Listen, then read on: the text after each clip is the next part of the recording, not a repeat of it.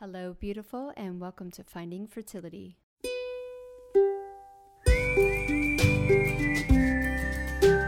I'm your host, Monica Cox from Finding Fertility dot co, and I created this podcast to help get you to start thinking outside of the box and realize that your infertility might have nothing to do with your lady bits. Rooted in functional medicine and personal experience, Finding Fertility is all about looking at the whole body and finding the root cause of your infertility. Finding Fertility does not diagnose, prescribe, or treat any issues of infertility, but what we do is take a holistic approach and improve your diet and your lifestyle to get you steps closer to creating your dream family. Just by being here with me, listening to this podcast, you're already going down the right path to making your dreams come true. Let's do this together. Hello, beautiful. Welcome back to another episode of Finding Fertility. I'm your host, Monica Cox, and I'm super excited for you to be here becoming the conscious mama you were always born to be. Today, we have another little mini pep talk from the community. Um, it's a little bit of tough love, and uh, but I really hope it's well received, and it comes from, you know, a place of, um, you know, just true, true um, grit and understanding, and just wanting everyone to understand exactly what is happening during I U I and I V F, and using holistic and natural treatment, and how you might be caught in this rat race and how to get yourself out of it to really help mac- maximize your chances of success.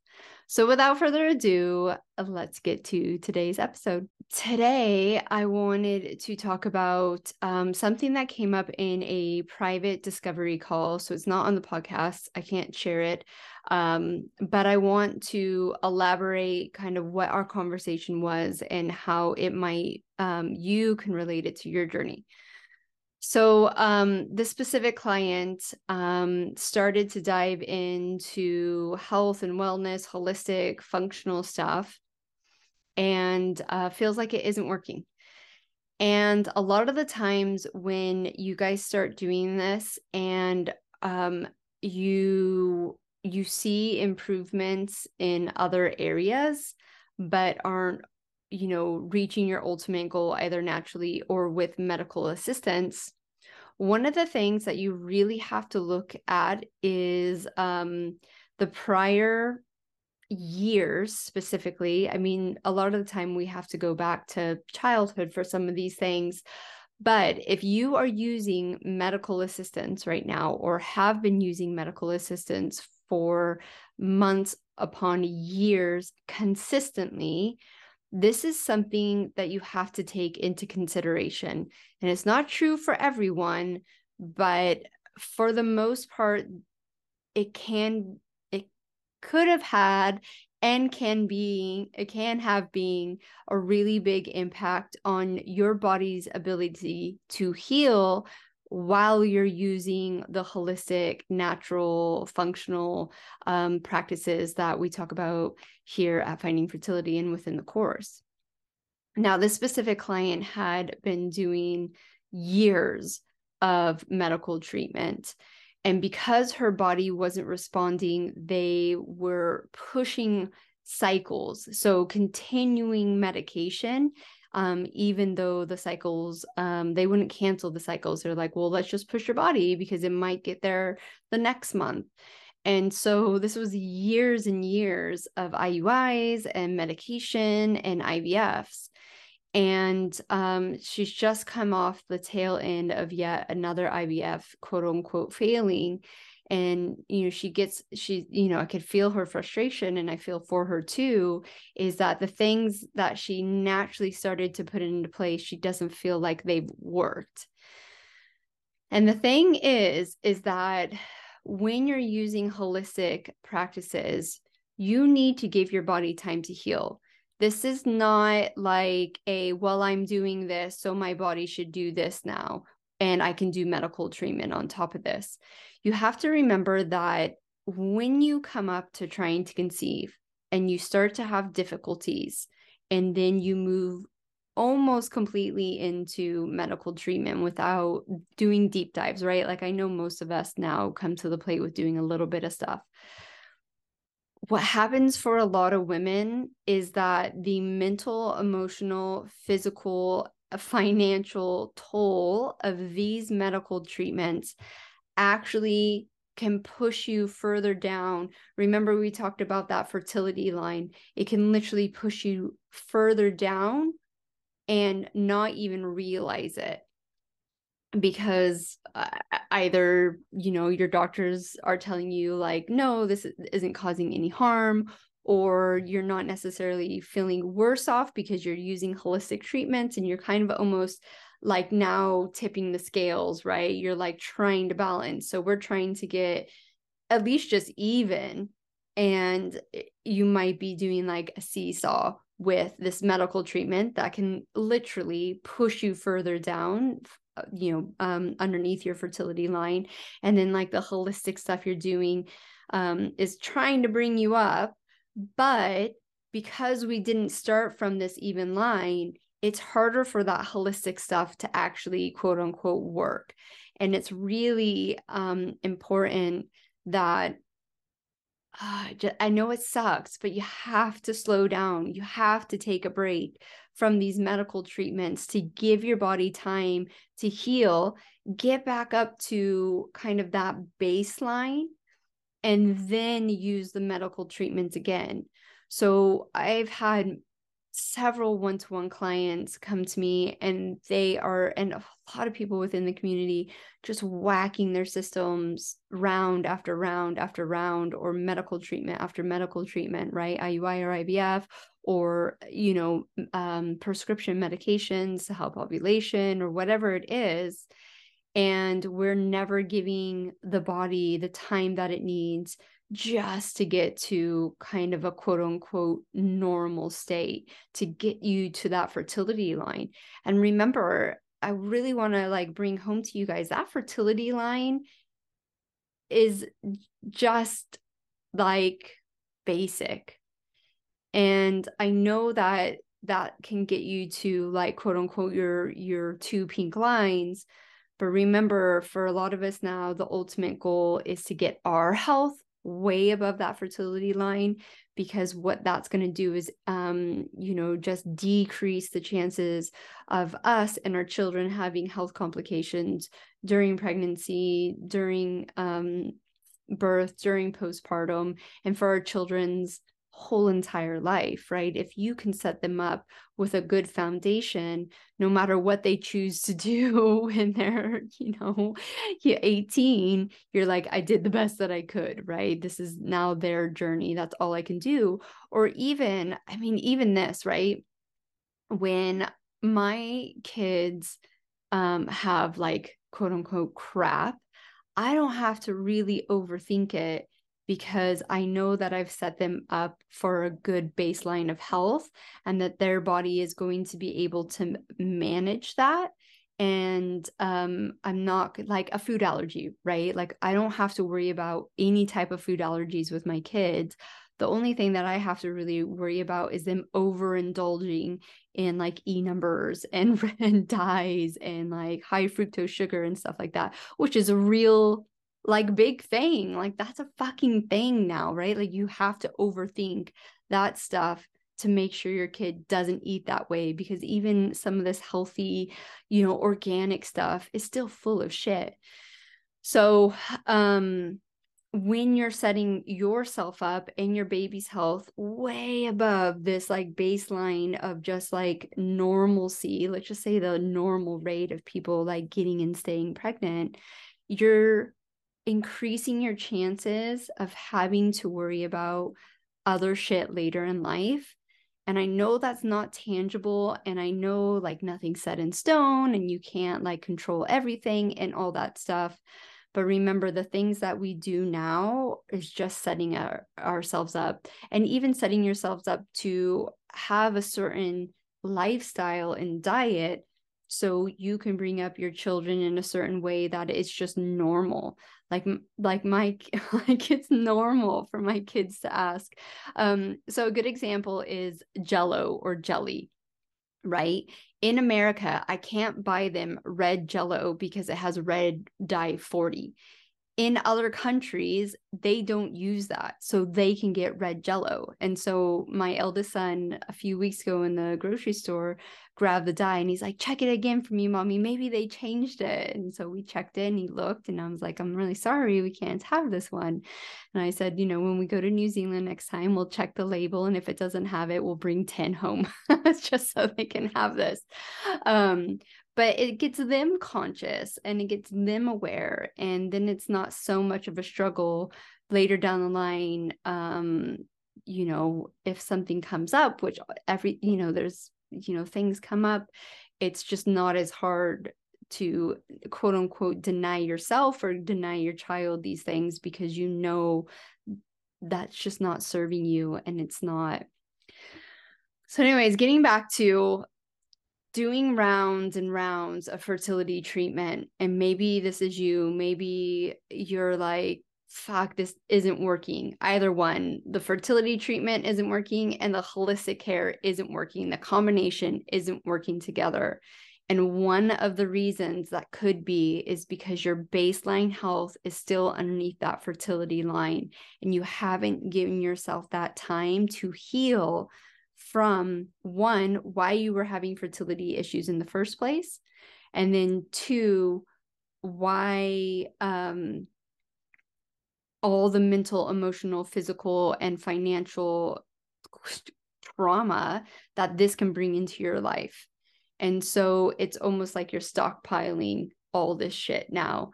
And, you know, as, as much as I know holistic and fertility health can work, it's harder for it to do when you keep um, whacking yourself with, you know, these treatments, that if you're not giving, getting the mental and emotional support during it, you're not letting your body detox from the drugs. Um, you're not letting your body, you know, recover from, from these things. It's harder for that holistic help to support you and get you to where you want to be. So I know it can be really frustrating. I mean, the last probably seven people I've talked to, um, other than one of the, the ladies in the course here, um, it's been a really big struggle for them to even consider stopping the fertility treatment for a while to allow their bodies to heal and do what they need to do. Um, it always comes back to that time poor mentality, that lack mentality. And that's where it's crucial for you to come in and get that mental and emotional support, that um, taking a break, taking a rest, taking a step back is actually going to save you time. It's going to save you money. It's going to increase your health. Um, and another thing that we talked about in this discovery call was um, really being um, like proud of yourself when you walk away from this journey. And walking away looks very different for, for all of us, right? And I'm not saying that walking away means you quit or you succeed. There's just an end to the trying to conceive journey. I promise you there is an end to it. And whatever that um, end is for you, and this was so true in my journey, I wanted to turn around, because remember, my journey was really long and I, there was no guarantee. There was no one like me sitting out there like, hey, you can have children naturally, right? Um, so I wanted to turn around and be proud of myself and not ever wonder.